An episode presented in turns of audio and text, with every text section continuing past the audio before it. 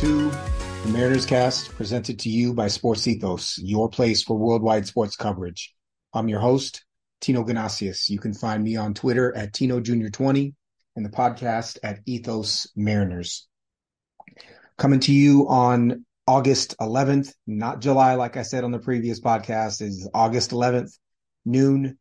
Uh, on today's pod, we are going to celebrate the career, the Hall of Fame career, in my opinion, of Felix Hernandez. Uh, King Felix is being uh, honored and uh, and invited into the Mariners uh, Hall of Fame on Saturday. He is a criminally underrated starting pitcher. Um, he is has a place on the Seattle athlete uh, pantheon for me. Probably my favorite Mariners pitcher of all time. I loved Mike Jackson, the reliever that the Mariners had in the late 80s, but uh, honestly, Felix is my guy. And he's up there for me with Griffey, uh, Gary Payton, Shawn Kemp, uh, you know, Marshawn Lynch, Curt Warner, those sorts of guys. Um, Felix Hernandez is right there. And I think he was lost in uh, his performance and his greatness was lost in the mediocrity of the Mariners during his career. Um, but when you look at the numbers, as we will in a second, you'll see just how great Felix was and why he deserves to be in the Hall of Fame. On today's Mariners cast, we will also touch on the new uh, MLB pipeline ranking, uh, prospect rankings, the new Mariners top 10, and the Mariners, according to Pipeline, have a new number one prospect. We will uh, chat on that for a minute, and then we will preview the Baltimore Ori- Orioles series, which is coming today, Saturday, and Sunday. Three game set against the American League East leader um, and best team in the American League East record wise so far this season. Or, yes. So, Baltimore, um, we'll talk about today's pitching matchup, which is Kyle Gibson against Luis Castillo. We will cover a little bit of the Orioles' history, talk about their lineup, uh, talk about their pitching, their farm system, and then we will uh, close it out with uh, a preview of Kyle Gibson and Luis Castillo. So let's get started. Felix Hernandez, man, I, I'm going to wax poetic or attempt to for a little while here because there, you know, he came up in the Mariner system. I believe he was 19 when he debuted. Um, a very similar uh, feeling kind of brings up a very similar emotion uh, as when Julio Rodriguez came up in the Mariner system. You know, signed out of their home country. For Felix, it was Venezuela. Uh, young phenom from the very beginning. You knew he was going to be great if he could stay healthy. Very similar to Julio Rodriguez in that in that sense as well. Very loyal to Seattle and um, to the Mariners as an organization. Uh, similar to the way that I think we've the things we've seen from Julio Rodriguez so far in his career. You know, Felix lived or lives on Mercer Island, just across the water from Seattle. Um, very private, private family. Used to see him out sometimes when I was bartending. Uh, definitely was dripping sweat in the, in his prime. He'd be dripping sweat, uh, just warming up, and you knew he had had a good time the previous night. Um, and yet he's the kind of old school baseball player, and yet he still went out there and dominated. Um, so some stats on Felix for those who know, for those who don't know. I think it is in, very important to give context to his to his greatness and to understand um, his numbers. He pitched from 2005 until 2019. He was 6'3", 225. Um, ended with a record of 169 and 136, which does not sound that impressive, but we will talk about that in a minute. An ERA of 3.42 and a WHIP of 1.21. Those numbers in today's game aren't as great, but you've got to understand the context um, of when he pitched, right? He was on the back end of the steroid era. Pitching was not as good. Um, in 2005, the average runs per game in Major League Baseball was 4.59. In 06, it was 4.86. It did plummet down to 4.07 in 2014, but the environment, the offensive environment was different. Um, pitchers definitely struck out fewer batters uh, in that time, pitched to contact a lot more. I think the the understanding, the knowledge around how to strike out hitters was less prevalent and less deep. And hitters certainly were not trying to uh, hit exclusively home runs, um, or they were trying to hit. They were hit trying to hit exclusively home runs uh, more recently, which led to more strikeouts. That's changed this year, but leading up to this year, of course, we talked a ton about how um, it was just it was three true outcomes, right? It was homer, walk, strikeout. And that was not the case always during Felix's time. So his numbers look different than the numbers today, but you've got to compare his numbers against other pitchers. 10 so um now I'm going to be speaking to 2005 through 2016 which really was the beginning of his career through the end of his prime. During that time for context, the Mariners had a 500 or better team only four times. Four out of 11 years, the Mariners had a 500 team. They were never better than 88 wins, which they achieved in 07. They had two 100 loss seasons. They had three 90 loss seasons. So five of those 11 seasons, the Mariners had at least 90 losses. And they only made the playoffs in 14 and in 16, both years which were towards the end of Felix Hernandez's prime. So bad team, clearly a bad team. 90 or more losses five different times, no more than 88 wins. Okay, that's been established. So now that we've established the fact that the Mariners were terrible for the most part during Felix Hernandez's prime, 10 out of those 11 years, he had 11 or more wins. Eight of those years, he pitched 200 innings or more. He he never won more than 19 games, and he only won 15 games, more than 15 games twice. But he had six straight seasons of 200 strikeouts in a lesser strikeout environment, and he had 30 or more starts for 10 years in a row, or 10 of those years, 06 through 15. He never ran a double digit walk rate he had only one year of a ground ball rate that was less than 50% between 2005 and 2016. So you've got a high strikeout, high ground ball pitcher, which we all know is incredibly effective, who pitched on a terrible team and still won the American League Cy Young in 2010. In 2010, he was 13 and 12. This was probably the first year we saw a pitcher win the Cy Young based more on rate stats and the understanding of how he was pitching than simply win loss record and ERA. He was 13 and 12. He did have a 227 ERA, which I believe led the American League.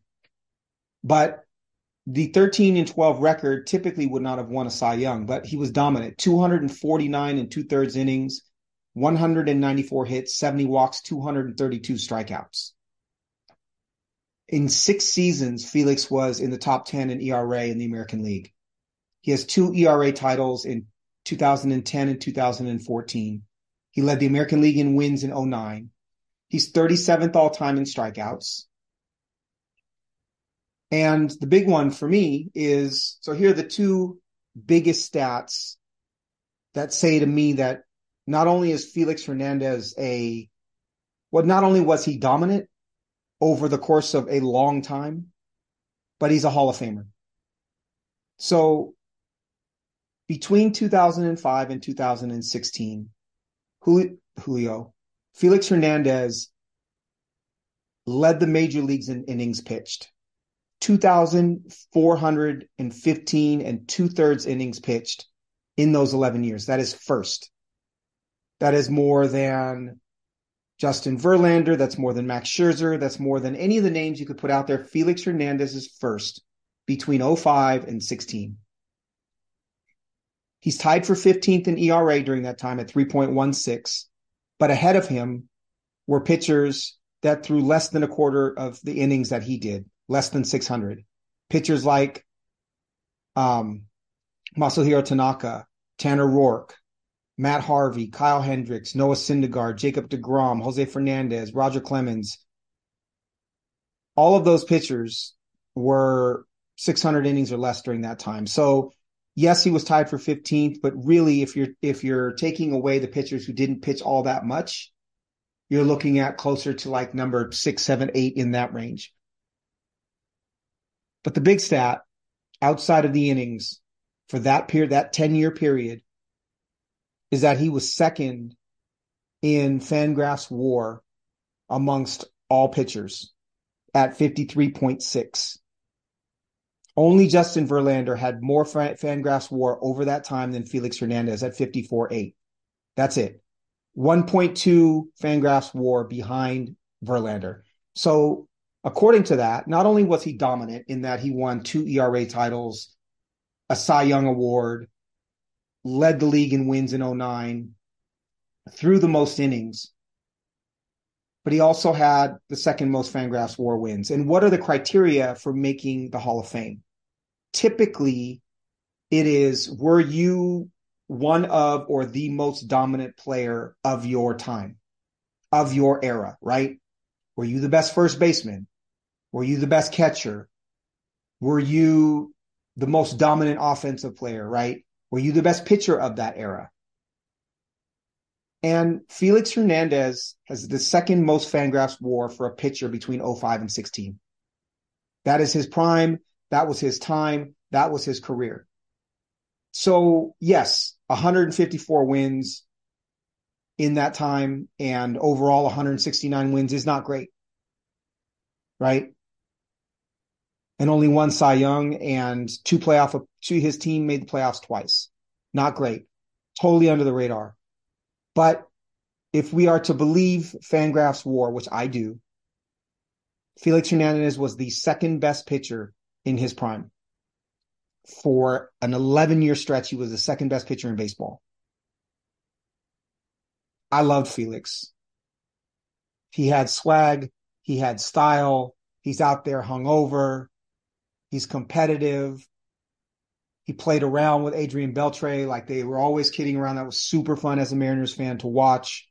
Um, he had that big looping curveball. He had it later in his career. It was the two seamer that he threw a ton, but he had a great four seamer when he was younger.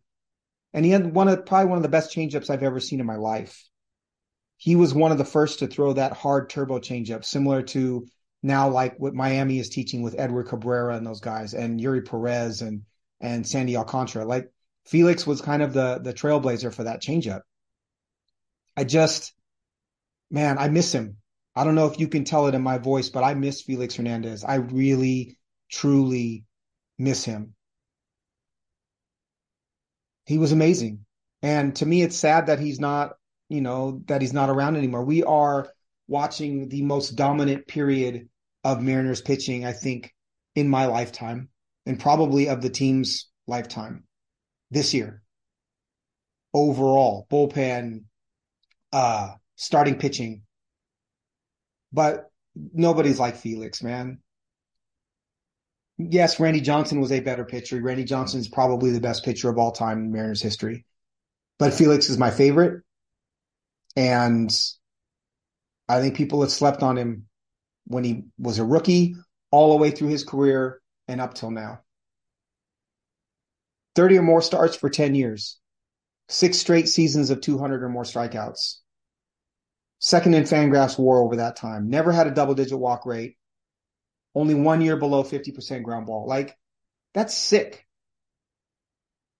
And he was human, you know? A part of it for me was I would see him out. I would see him in Belltown at the bars. But it was my dude, man. And and I I wish I could be in Seattle for his Mariners Hall of Fame induction. Um, if he is indeed inducted to the Baseball Hall of Fame that is a trip that I would consider making. Um, he was just he was my guy, and I I'm really excited to to see and hear him celebrated this weekend because it is well deserved. Felix, you were awesome, and uh, congrats. All right, so MLB Pipeline released their uh, new rankings, and Pipeline had Cole Young as the new number one prospect um, in the Mariners organization. Uh, Harry Ford was number one previously. I don't think it's anything that Harry Ford did wrong to drop to number two. I think it has more to do with the ascension of Cole Young.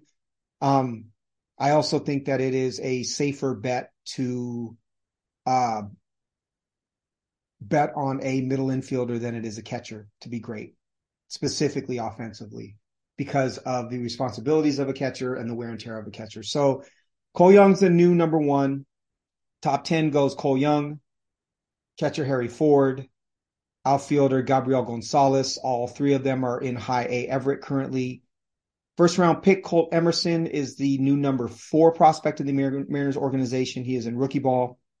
Michael Arroyo, middle infielder, in uh, in A ball. Modesto is number five. Emerson Hancock, who just debuted with the Mariners, is number six.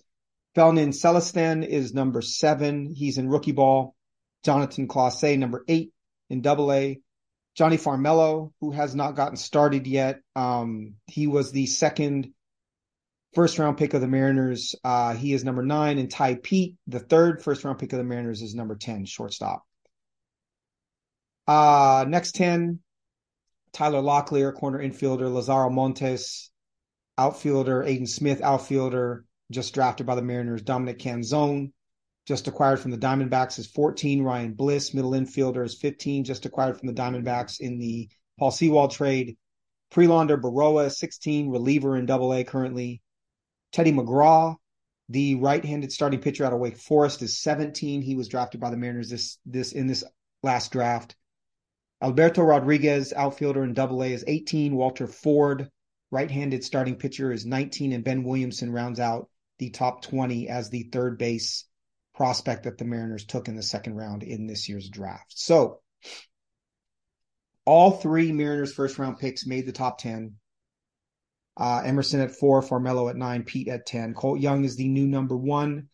Uh, when you look at this as a whole, actually, let's start with Cole Young part of why he moved up is he's now in in high A. You can see him even potentially in double A by the end of this season. Um, a three league jump would be a very big deal for a 20 year old prospect. Uh, this season, he's hitting 281, 407 on base percentage, 873 OPS. He has 29 doubles, nine triples, nine homers, and 21 stolen bases. Also, more walks than strikeouts, 73 walks, 70 strikeouts. So not striking out, obviously um, uh, making significant contact, doubles and home runs. He has some speed. He's got a pretty swing. He plays a, I'd say an average to an average shortstop, maybe slightly above average. He's not a quick twitch athlete. I could see him at second, but he would be an above average defensive second baseman. Um, I get it. There's value.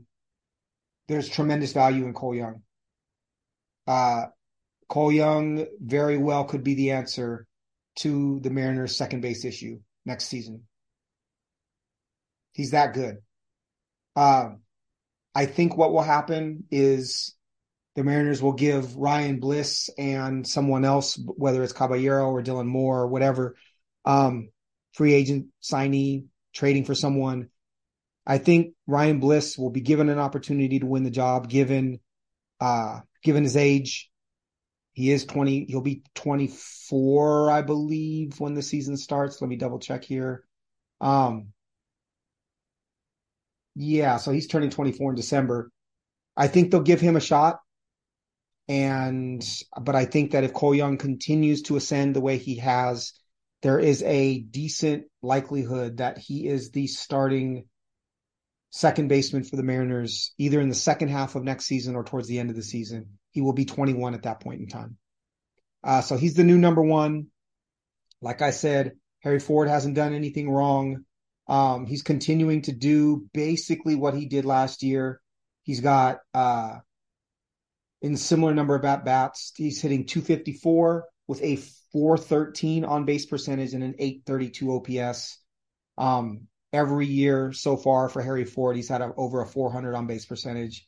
His 12 home runs, which is one more than last season, uh, and he's got 20 steals. Last season he has 20. He had 23. So athletic, fast, strong, hits for power, takes a ton of walks. Uh, he's probably going to strike out close to 100 times, maybe more. But Harry Ford's got a ton of offensive potential as a catcher. Uh, I just think that because he's a catcher, it is easier to put Cole Young up top. It's more predictable. Um, Ford may, I think their ceilings are similar. Offensively, Ford might be higher just because of his position, but Cole Young is probably likely more likely to hit it. Uh, Gonzalez is having a good year in high A. Colt Emerson is just projection. Again, we talked about the others. Uh, the only real moves that I would have made with my own top 10 is I would have put Felnin Celestin at three. I just think he is, um, he might be the most talented player in the Mariners minor league system. Um, that to me is worth something. I know he hasn't done much thus far. Uh, and then Gonzalez at four. So I have Young, Ford, Celestin at three, Gonzalez at four, Hancock at five, um, in part because he's already debuted, and I think he is going to contribute as a major league starter. Emerson at six, Clase at seven, Montes eight, Peete nine, Farmelo ten. Um, they have a ton of middle infield depth now, a ton. So you've got J.P. Crawford. I think he's going to be around for the next couple of years. Who knows with Caballero? Uh, Dylan Moore has two more years left on his contract, but he can also he can play multiple positions.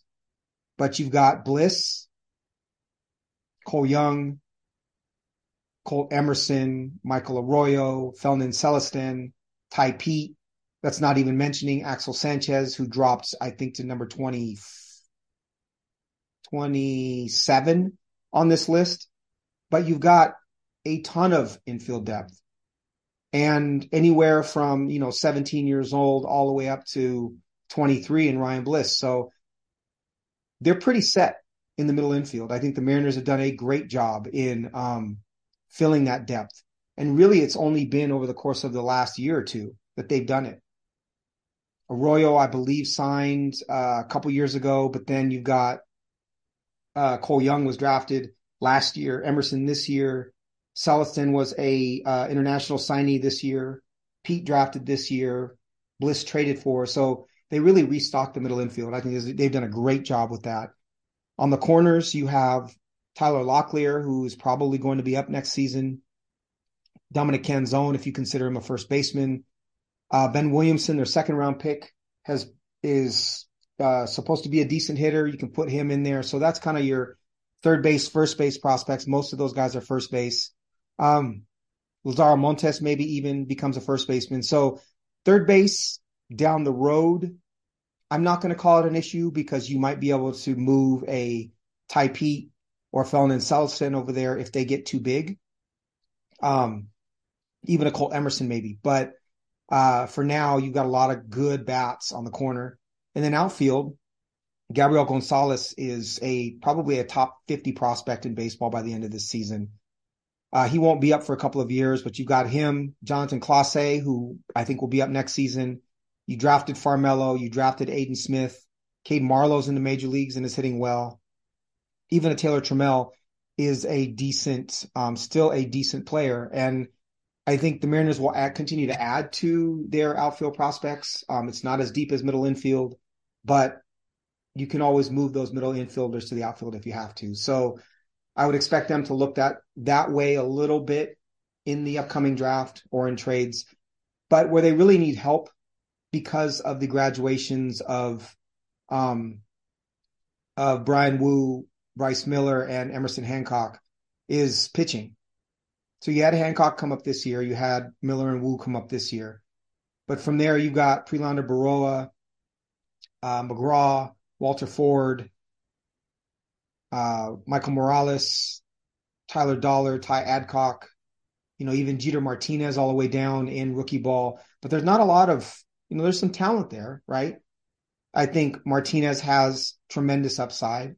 If McGraw can be help can stay healthy, I think he has a, a, a lot of upside as well. Walter Ford does as well, but they're not premium prospects, not yet, at least. And I would fully expect the Mariners to go all in with pitching, drafting pitching in the upcoming draft next season. So that was fun for me to see them change that up a little bit. I agree, um, just because of the uh, the difficulty of a catcher succeeding in the major catching prospect succeeding in the major leagues, and Cole Young's um, demonstration of a better bat than I think people realized he had. Uh, but a lot of fun, and I think you will see heading into next season, you will see the Mariners uh, farm system in the top ten of baseball that quickly which again, I bring it up a lot, but there are a lot of people who are highly critical of the Mariners and Jerry Dipoto for being ranked between 20 and 30 uh, coming into the season. It's cyclical. It's totally cyclical. It's about the team's ability to develop players over time. It's player development over time. It's not a snapshot in that moment. It is over time. Five of the six Mariners in the pitching in the rotation were developed within this system. Julio Rodriguez, Jarred Kelenic, Cal Raleigh. I go over this over and over again. Mariners are smart. They're really good at it. Let it continue its course. Let it continue its cycle. The next cycle is drafting pitching. Uh, on to the Orioles. So, real quick history of the Orioles. They were one of eight charter teams in the American League in 1901. They were in Milwaukee for their first year. Uh, from 02 until 1954, they were in St. Louis. Uh, they were the St. Louis Browns. They were purchased by a syndicate of Baltimore folk and moved to Baltimore in 1954. Uh, Camden Yards opened in 92, replaced Memorial Stadium. Uh, Camden Yards was kind of the trailblazer for the new style, beautiful stadiums. Um, I have not been. It's one of the stadiums on my bucket list. It's one of the few I haven't seen. I hope to see it soon. I don't have a ton of reason to go to Baltimore except for for the uh, crab, but um, I would certainly go for an Orioles game, specifically a Mariners Orioles game. Uh, they were a wild card team in 96, 12, and 16. They won an AL East title in 69. They won five in the 70s and then 87 or 83, 97, and 14. They represented the American League in the World Series in 44, 66, three years 69, 70, 71, 79, and 83. And they have three World Series titles 1966, 1970, and 1983. They are owned by the Angelos family. Peter Angelos is the primary owner. President John Angelos, uh, GM Mike Elias, manager Brandon Hyde. Uh, I remember growing up hearing about the Oriole Way. Uh, this was 1966 through 1983. It was really a uh, it was a a mindset or a mentality or a philosophy in how to build a team um, in terms of approach, mental approach, uh, focus, those sorts of things. During this stretch between 66 and 83, Orioles had three MVPs Frank Robinson, Boog Powell, and Cal Ripken Jr. They had four Oriole pitchers, had combined for six Cy Young Awards. Mike Cuellar, Jim Palmer had three, Mike Flanagan, and Steve Stone. And then they had three Rookie of the Years Al Bumbry, Ed, Ed, Eddie Murray, and Cal Ripken Jr. Um, Earl Weaver was their manager during a lot of this. He was famous for trying to play for the three run homer. Um, I remember that as a kid as well. And then in 88, uh, they started 0 and 21. They finished with 107 losses. Uh, obviously, Cal Ripken Jr. broke Lou Gehrig's record of 2,130 consecutive games played. Uh, two other things before we move on to the current team. I found it interesting that Peter Angelos was a labor attorney. Uh, he's been a bit of a publicly a poor owner. Um, you know, he's done some things that people haven't agreed with, but this is one thing I found interesting that he was a labor attorney, so he refused to use replacement players uh, during the lot the 94 strike or lockout. I'm not sure which one it was. And they were going to use replacement players in 95 or scabs. And because he was a labor attorney and his values, he refused to uh, to participate in that. They ended up not having to, but the the I find it interesting that he was going to abstain from putting a team out there. Uh, kind of cool. And had he done it, Ripken's streak would have been over. Um, so I think it's kind of cool that he he stood on his own in that way. One other note with the Orioles um, concerning the Mariners, I will never forget the Mariners trading uh, outfield prospect Adam Jones, who ended up being great, who you could tell was going to be very good when he was on the Mariners. Left-handed reliever George Sherrill, and then three minor league pitchers: Chris Tillman, who was a decent um, starting pitcher for a while, Kam Mickolio, and Tony Butler. The Mariners traded for left-handed starter Erik Bedard. Uh, I was excited. I liked Bedard.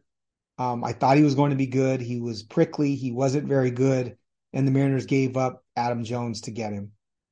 Uh, all right. So, and that was in 07. So enough on the history of the Orioles. Their current team line up according to roster resource, which is for the most part what I've seen, is they're leading off with Adley Rutschman, which is really different to lead off with a catcher. Uh, this is because he has a 13.5% walk rate and a 373 on base percentage. Um, I like it. The last one that I can really remember is I think JT Realmuto let off a little bit in his career, and Jason Kendall, the old Pirates catcher, used to lead off. So Rutschman leads off. Gunnar Henderson, their top prospect, uh, rookie, shortstop, left-handed hitter, hits second. Anthony Santander, switch hitting right fielder, hits third. Ryan O'Hearn against right-handers hits fourth. Left-handed hitter, uh, played with the Royals previously. Ryan Mountcastle, DH, hits fifth. He's having a great year, hitting 268, 314, 479, which doesn't look that great. 15 home runs, um, 114 WRC plus, but better than what I expected from him.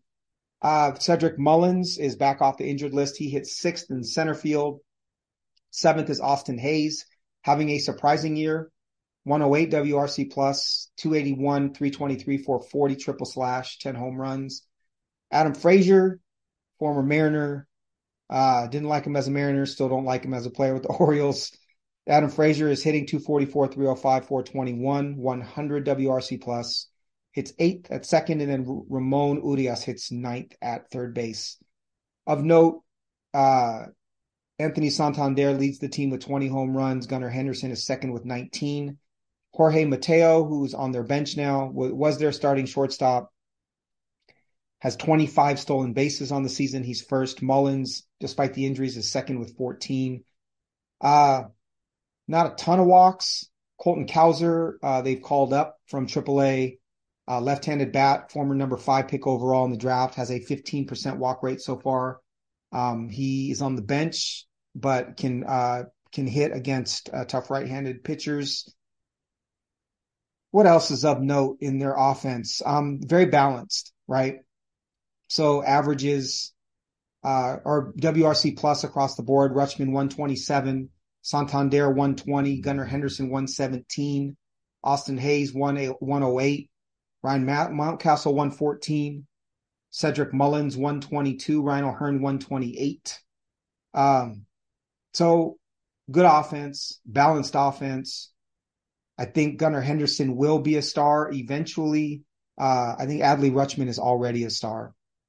Rutschman to get a 127 WRC plus from a switch hitting catcher is pretty amazing.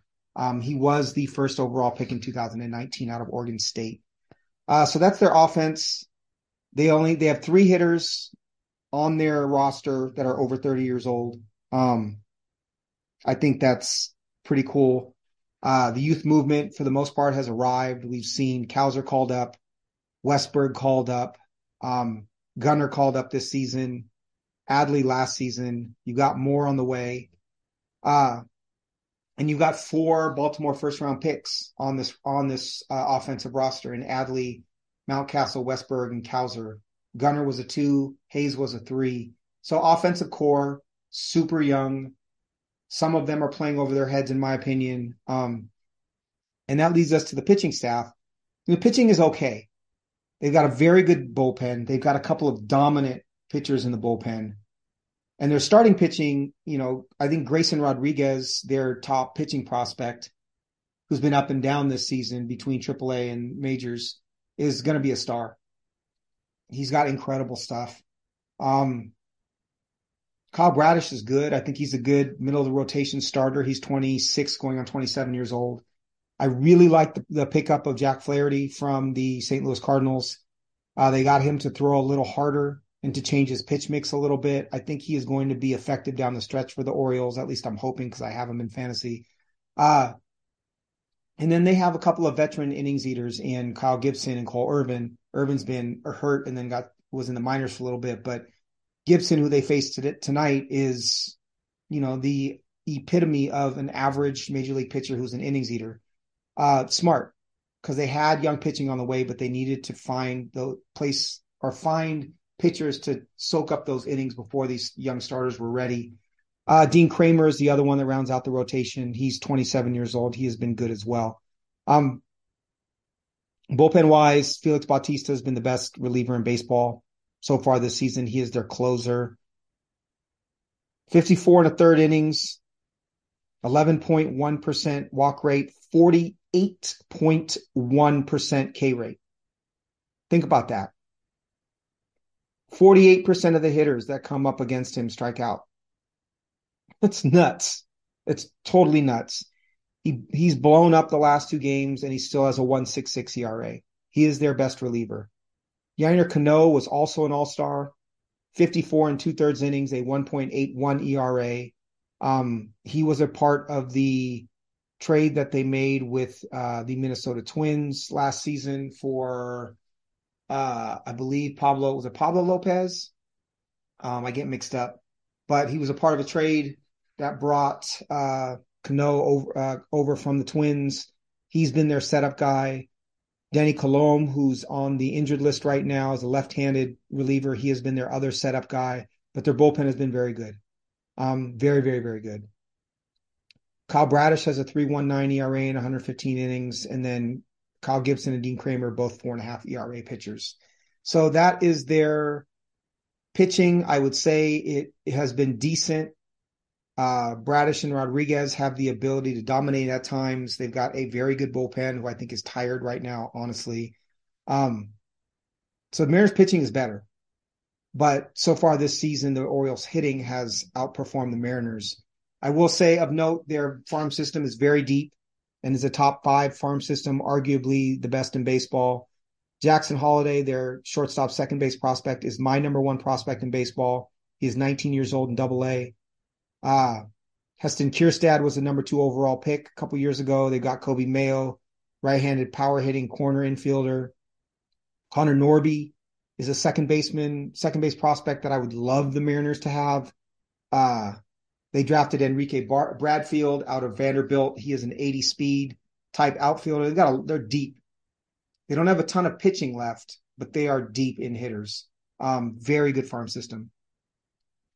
So brings us to the team matchup before we get into uh, the starting pitchers. Baltimore is 71 and 44. They are three games up in the American League East.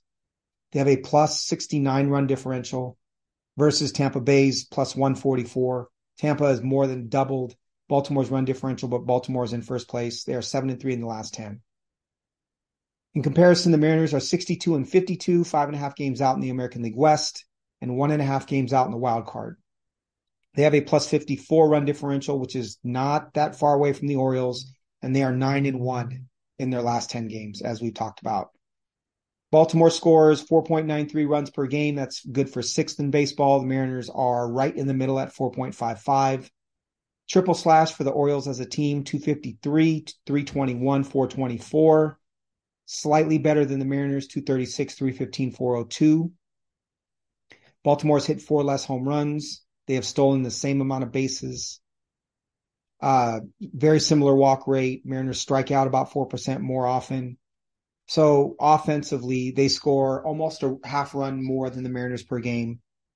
Their triple slash is slightly better across the board, but they have fewer home runs, slightly fewer walks, and fewer strikeouts. So put the ball in play a little bit more than the Mariners do. Score a few more runs. Pitching, Baltimore's a 4.10 ERA and a 129 whip. Mariners 374 ERA, 117 whip. So overall, better ERA, better whip for the Mariners. Both teams, a decent ground ball rate, um, 42, 43% in that range. Baltimore's swinging strike rate as a pitching staff is 1% less than the Mariners.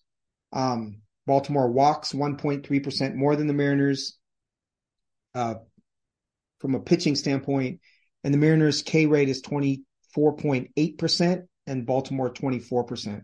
So the Mariners have a slightly better pitching staff. Um, ERA wise, they perform better. Uh, they strike out similar number. Baltimore walks a few more. And then Baltimore is slightly better offense. So I think these teams are very evenly matched. Very evenly matched. Um, despite the fact that Baltimore has the best record in baseball or in the American League, and the Mariners are a game and a half out of the wild card. Tonight's game is at 7:10. It is Kyle Gibson against Luis Castillo. Saturday is a 640 start. Cole Irvin, left-handed pitching Cole Irvin against George Kirby. And Sunday is a 105 start. Kyle Bradish against Bryce Miller. Kyle Gibson is 35 years old. He grew up in Indiana. He went to uh, Missouri and pitched at Missouri in college. He is 6'6", 215. He signed a one-year contract with the Orioles uh, this offseason for $10 million. He's a free agent at the end of the year. Previously, he pitched for the Twins, the Rangers, and the Phillies. He was drafted originally by the Twins in 09 uh, in the first round, 22nd overall. He is the epitome of a league average pitcher in my mind. He is 197 for his career, 1,644 innings, a 4.52 ERA, and a 1.38 whip. On the season, 11 and 6 with a 4.50 ERA and a 1.28 whip. Um, League average for context is 4.31 ERA and a 1.31 whip. 140 innings, 136 hits, 117 strikeouts. Uh, just over 7% walk rate, about a 20% K rate. About 50% ground ball pitcher, so lots of grounders. You'll see that in his uh, pitch mix. Um, whiff rate is just slightly above average. Zone contact is slightly uh, above average for the hitter. Lefties hit him much better than righties do. 289 with an 802 OPS. Righties hit 223 with a 603 OPS. So expect the Mariners lineup to be stacked with lefties. He's been much better on the road, 395 ERA versus 534 at home. And through May, he had an ERA under four. In June, it was 684. In July, it was 421. So pitched better at the beginning of the season, he again, he's an innings eater. Last start against the Mets at home, seven innings, four hits, three run, runs, one walk, nine strikeouts. Uh, Kyle Gibson leads with the sinker. His changeup is probably his best pitch. Uh, his sweeper has been very effective against right-handers. It is he throws it 17% of the time, 81 miles an hour, 146 average against, and a 49% whiff rate with that sweeper. Um, his cutter has not been effective. He throws that primarily against lefties. So right-handed hitters expect sinker for him to lead with the sinker, tons of sweepers, and then mixing in cutter, changeup, four seamer. Versus lefties, he leads with the changeup. Uh, throws a lot of four seamers, throws a lot of cutters as well, and then mixes in some curveballs and sinkers. So kitchen sink type dude is what I have in my notes. Uh, got some Yu Darvish in him in terms of that pitch mix. Certainly not the stuff of Yu Darvish. You can see that in, for in his career numbers. Um, five pitches that he throws uh, double digit percentage uh, usage. So you got to you can't really pinpoint one particular pitch against Gibson. Thankfully, his stuff isn't great, so um, you can adjust on the fly. Uh, but you know, just a 35 year old dude that's gone to the mound a ton and is league average. And I think for the Orioles with a good offense and um, needing somebody to soak innings up this season, Gibson has been probably better than they expected. Luis Castillo's going for the Mariners.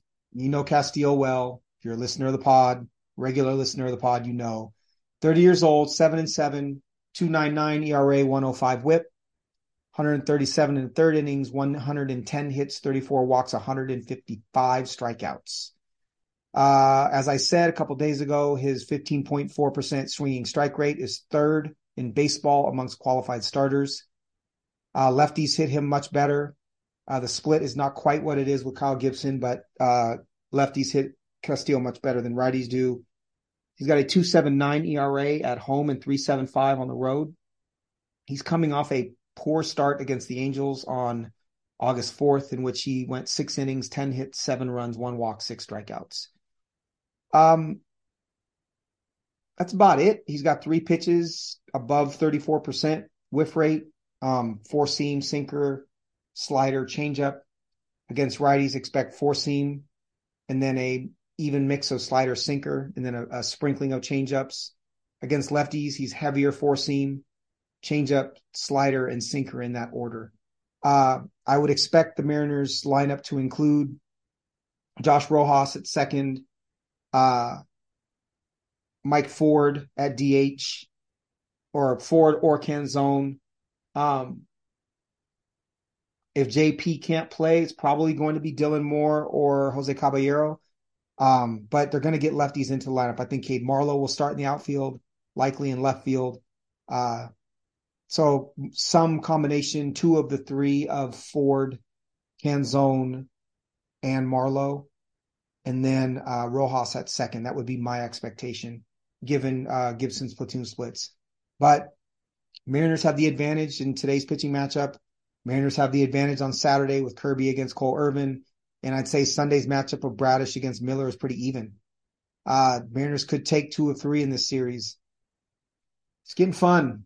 Super exciting. Uh, this podcast was fun. Again, Felix Hernandez is one of my Seattle sports heroes. Um, really excited to see him be celebrated in a way that he very much deserves. Congrats, Felix. Thank you guys for listening. This was the Mariners cast presented by Sports Ethos. Once again, you can find me on Twitter at Tino Jr. 20. That is T I N O J R 20 and the podcast at Ethos Mariners, E T H O S M A R I N E R S. It is Friday. It is the weekend.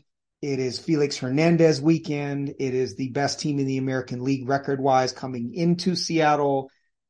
Start that barbecue, smoke that meat, drink that beer, have a great time. I'm certainly looking forward to it. Again, I appreciate the listen. Enjoy the weekend. Peace.